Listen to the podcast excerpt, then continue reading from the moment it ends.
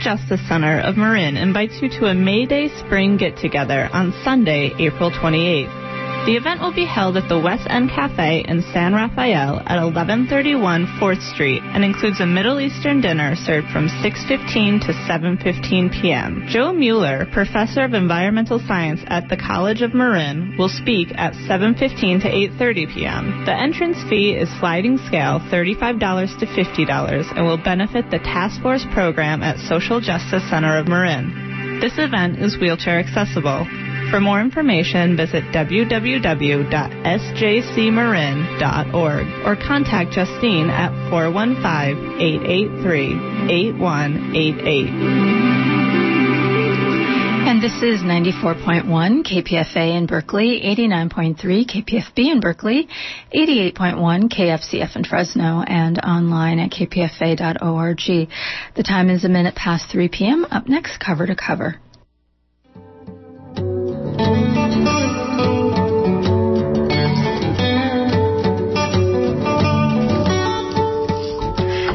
And welcome to Cover to Cover Open Book, or as I like to call it, Frame to Frame. My name is Reyna Cowan. I will be here for the next half hour talking to you about film. And today we're going to focus on the San Francisco Film Society's International Film Festival, which runs um, through May 9th at, at various locations through San Francisco and Berkeley. And uh, there's a lot of very dynamic films from all over the globe. One film that really struck me as particularly interesting is a film entitled A River Changes Course. And it's a film about Cambodia um, by a Cam- Cambodian American filmmaker named Kalyanee Mam.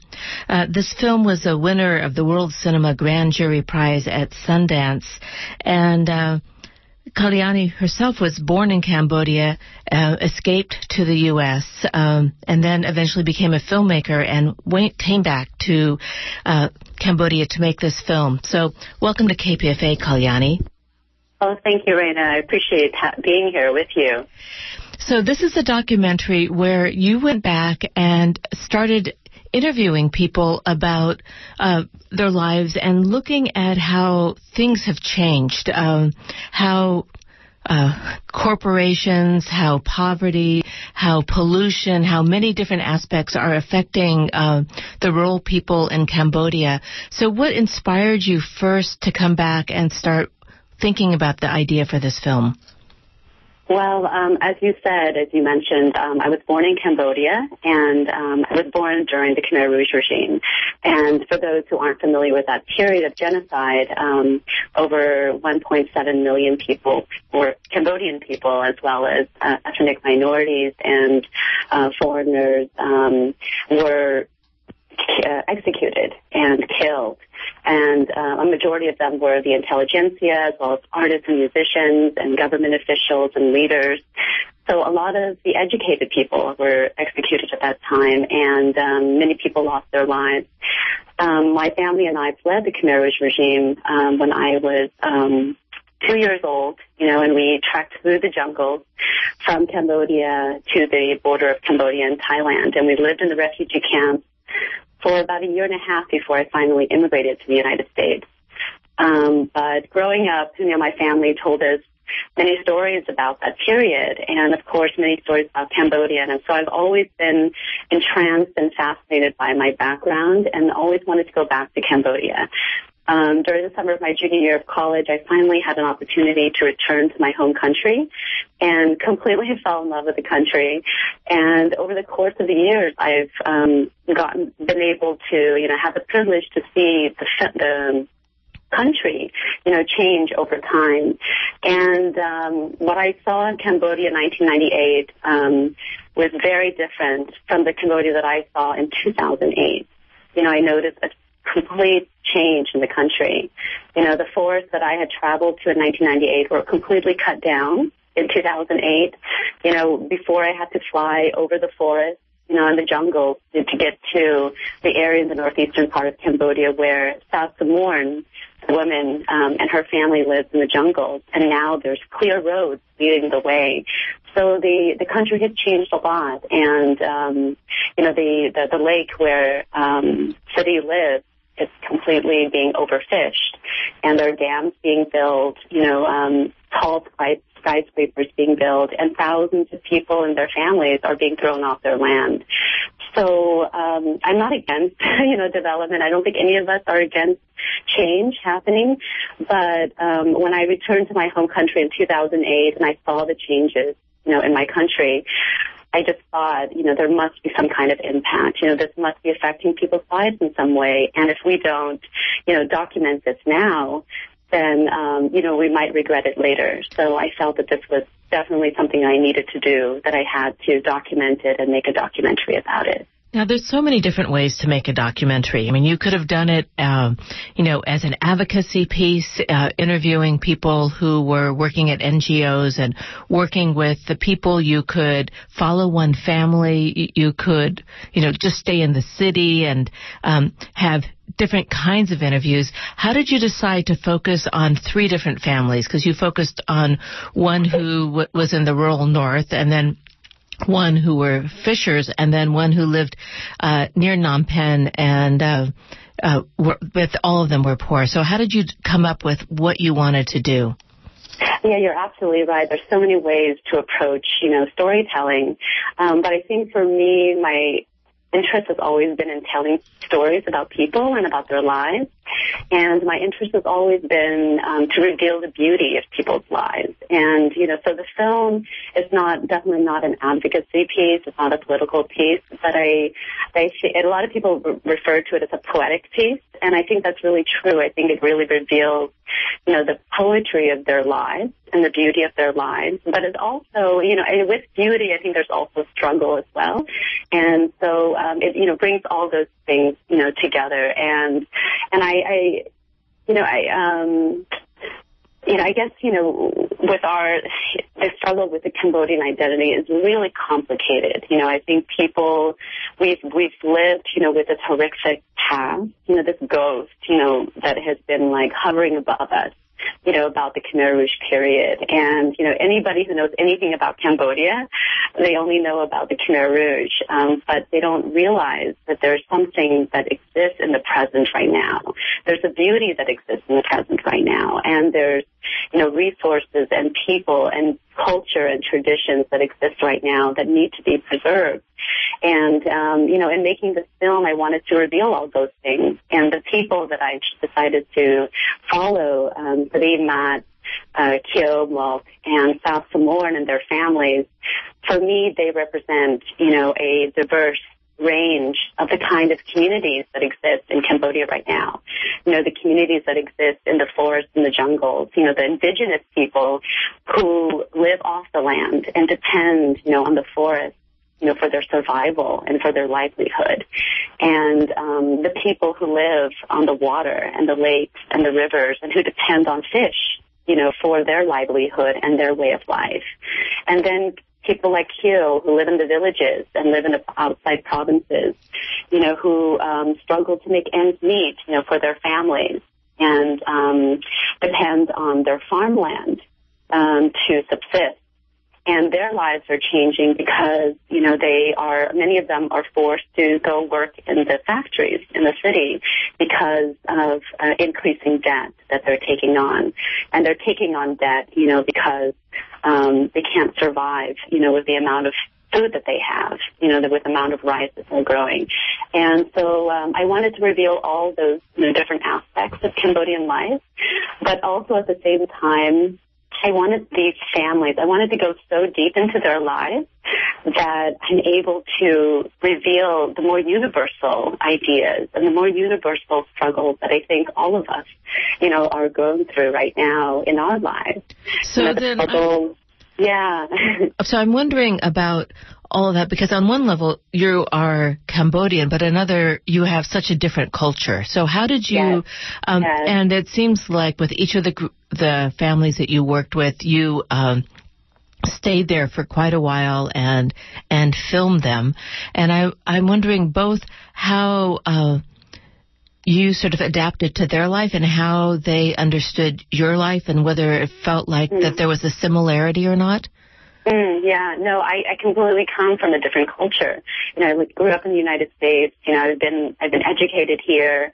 Um, you know, I've lived here since I was four years old. Um, I went to Yale. I went to law school. You know, I had a very different background from these families.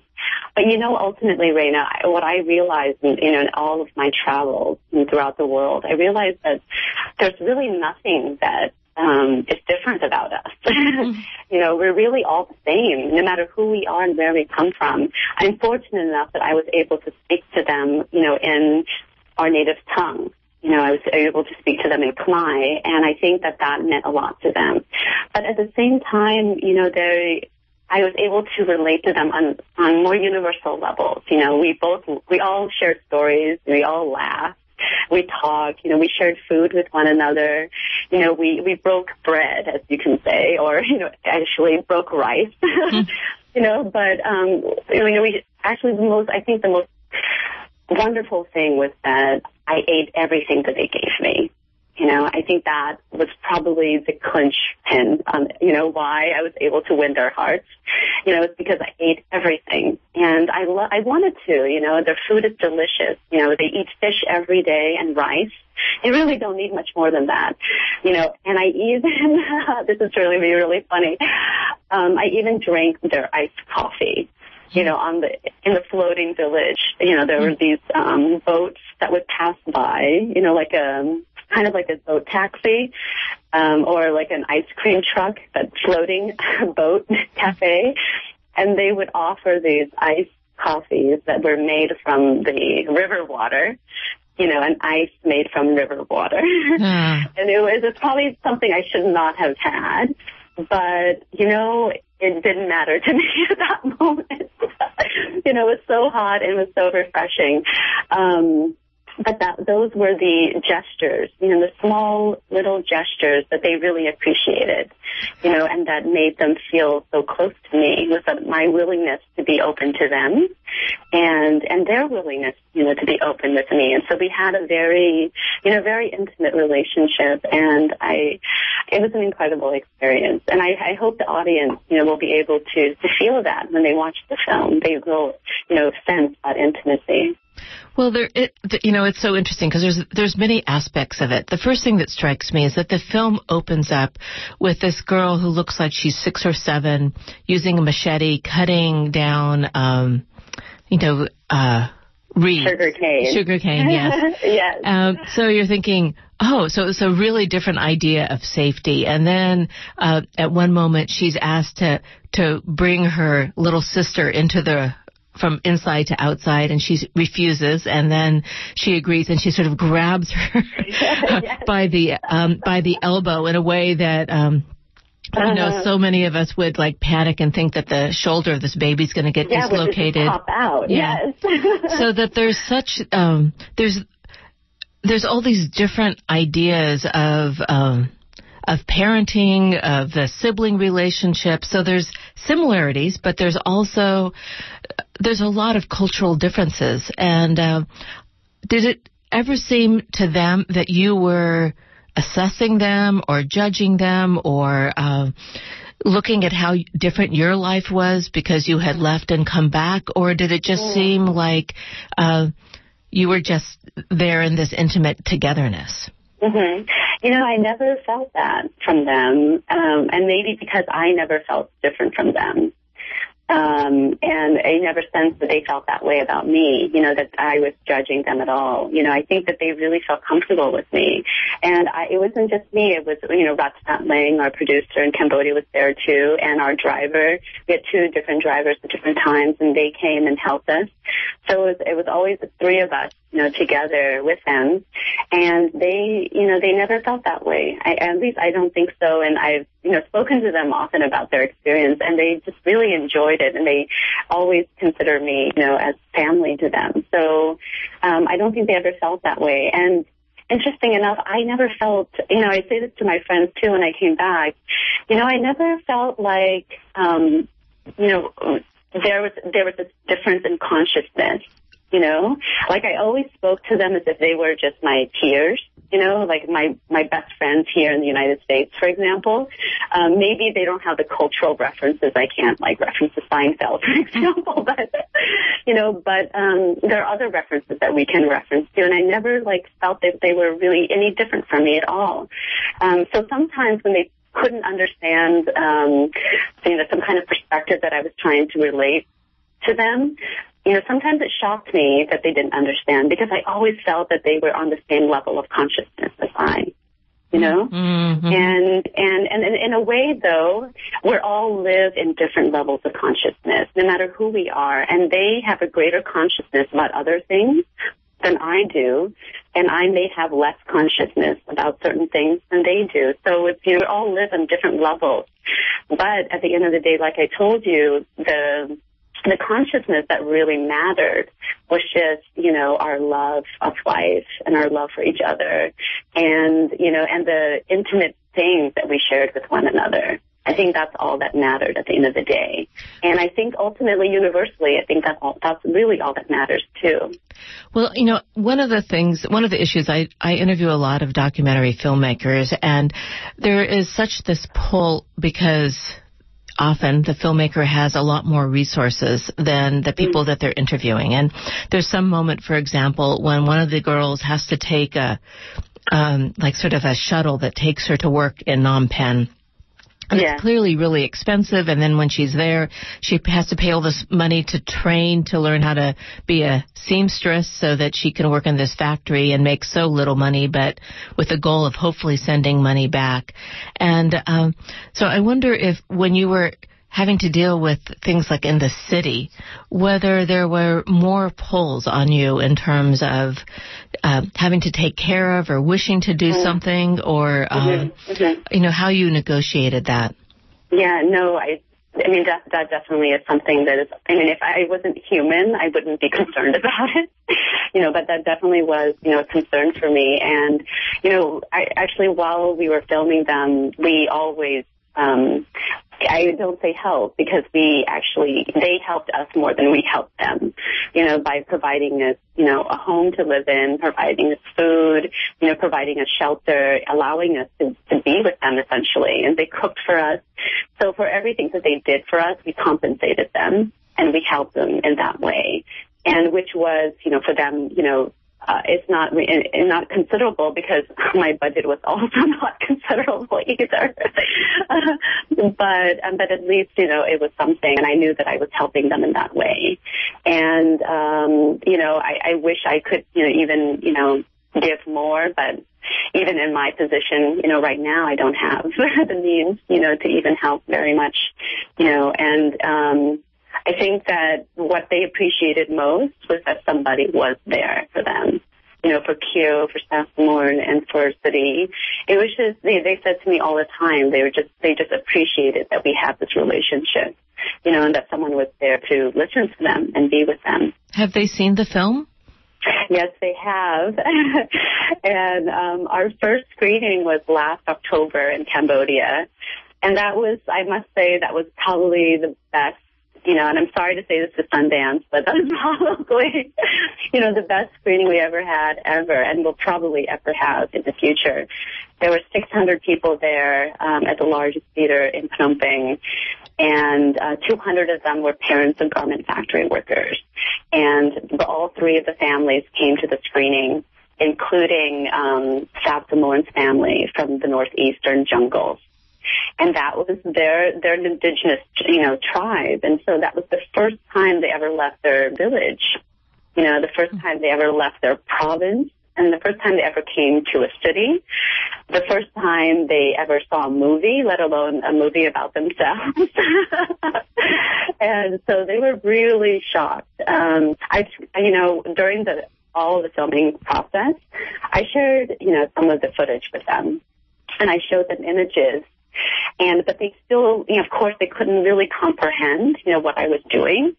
Um, they knew I was recording something, but they're not really sure what it was. You know, I tried to explain to them on what a documentary is and the kind of story I wanted to tell, but I still don't think they really understood. You know, it wasn't until they saw the film on a, the big screen that they, you know, it finally hit home to them. Wow, this is what it is. And it was an amazing screening. Um, there were so many people there, so many Cambodians. It was filled with Cambodian people, which made me so happy. And the whole screening was done in Khmer, in the Khmer language, you know, which is really unusual in Cambodia right now. You know, a lot of screenings, a lot of events are done in English, you know, not in the native tongue. So I was very proud that we were able to speak Khmer at the screening. And then the audience, you know, they just rose up and they talked about, you know, their responses to the film. And one woman, she was Cham Muslim, which is the same um, religious group as uh, Sadi in the film. And there are about 300,000 Cham people living in Cambodia right now. And, um, you know, she stood up and she, you know, where she, had a hijab on. She's very young.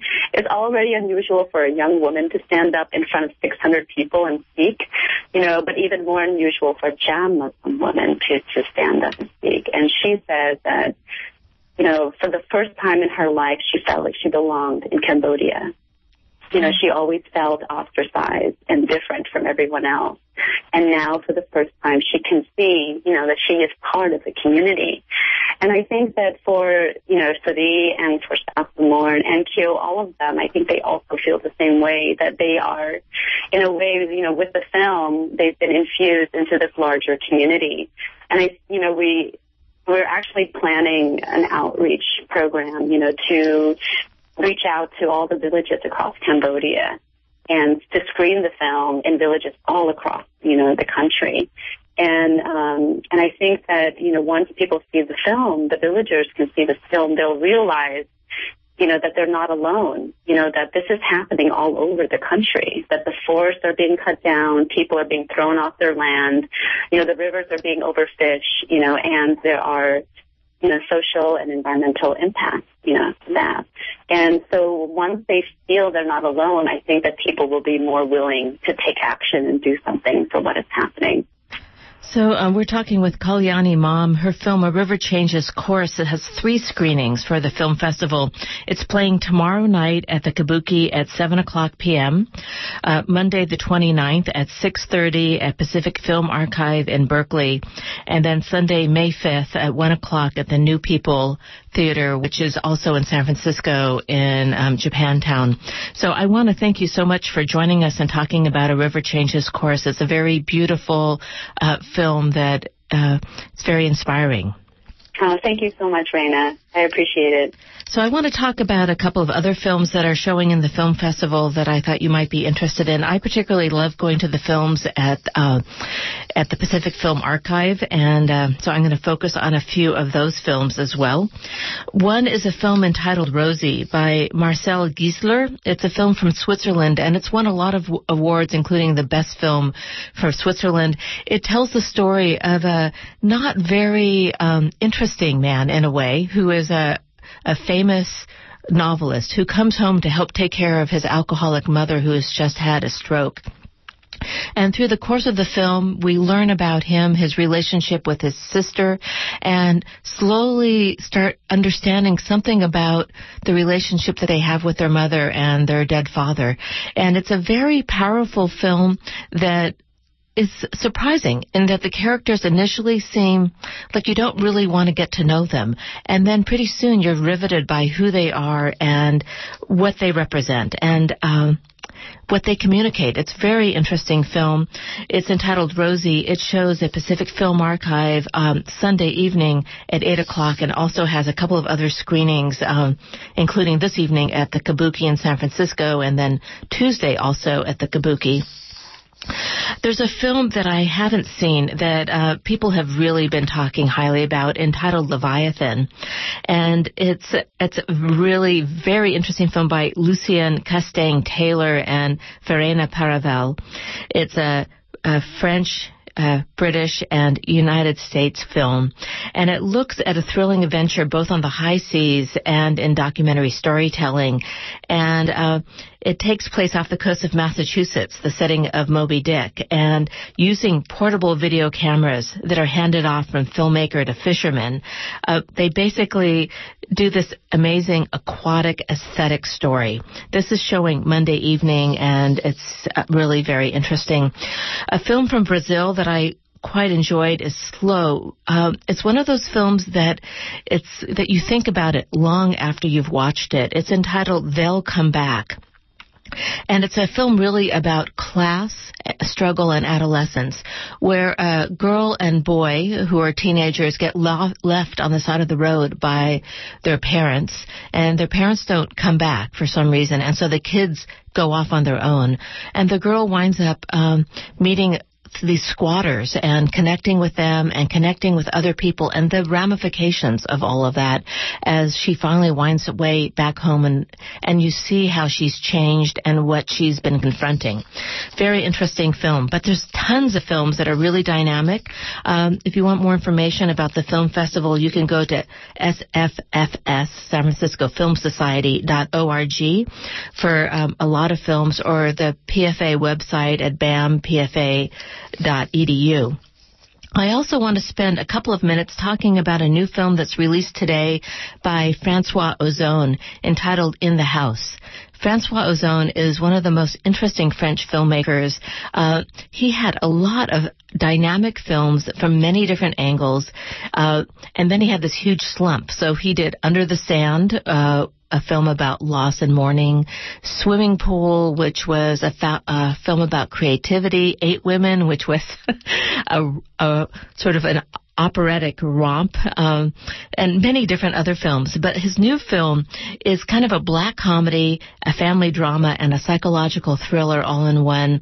It stars Fabrice Luchini and Kristin Scott Thomas, as well as Emmanuelle Seigner, and it tells the story of a, a teacher of a high school who was really uh, at a dead end in terms of his job, and one of the students writes a story. He winds up getting inspired by the story, and the teenager keeps on writing sort of chapter after chapter and getting the the teacher so involved in this story that he comes alive as a teacher and then it raises all these questions about what is a novel, how is a story told, uh, and we as the audience are observers, we're voyeurs, we're stuck in this idea of what's truth and what's fiction.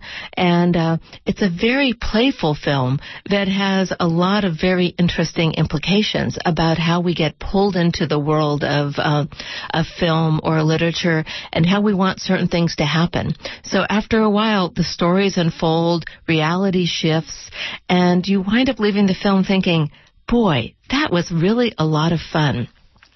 It's the new film by uh, Francois Ozon. It opens today at Berea Theaters. It's entitled In the House, and uh, it's a really fun film. So definitely worth checking out.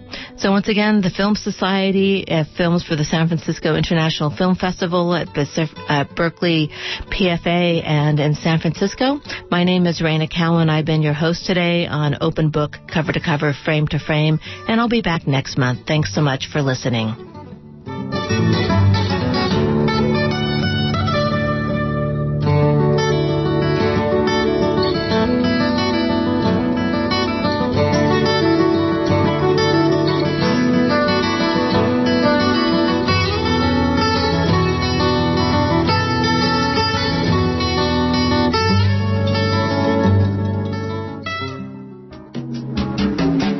Know one really way important to help KPFA listeners sponsor radio is to volunteer in our phone room during fundraising. You get to meet interesting people, eat good food, talk to fellow KPFA supporters, and most important, help KPFA. We start our KPFA Spring Fund Drive Thursday, May 2nd. We really need help in the morning and afternoon drive time. We begin at 6.30 in the morning, so come on down to KPFA. We're just off the university at 1929 Martin Luther King Jr. Way. Remember, it's your radio station. So come on down to KPFA and help make our fund drive a success. And another way to help us is make a pledge online at kpfa.org. Pledging online helps us reduce our fund drive days, so check kpfa.org. Pledge early and help reduce our unair fund drive days. So we need phone room volunteers and we need you to pledge online at KPFA.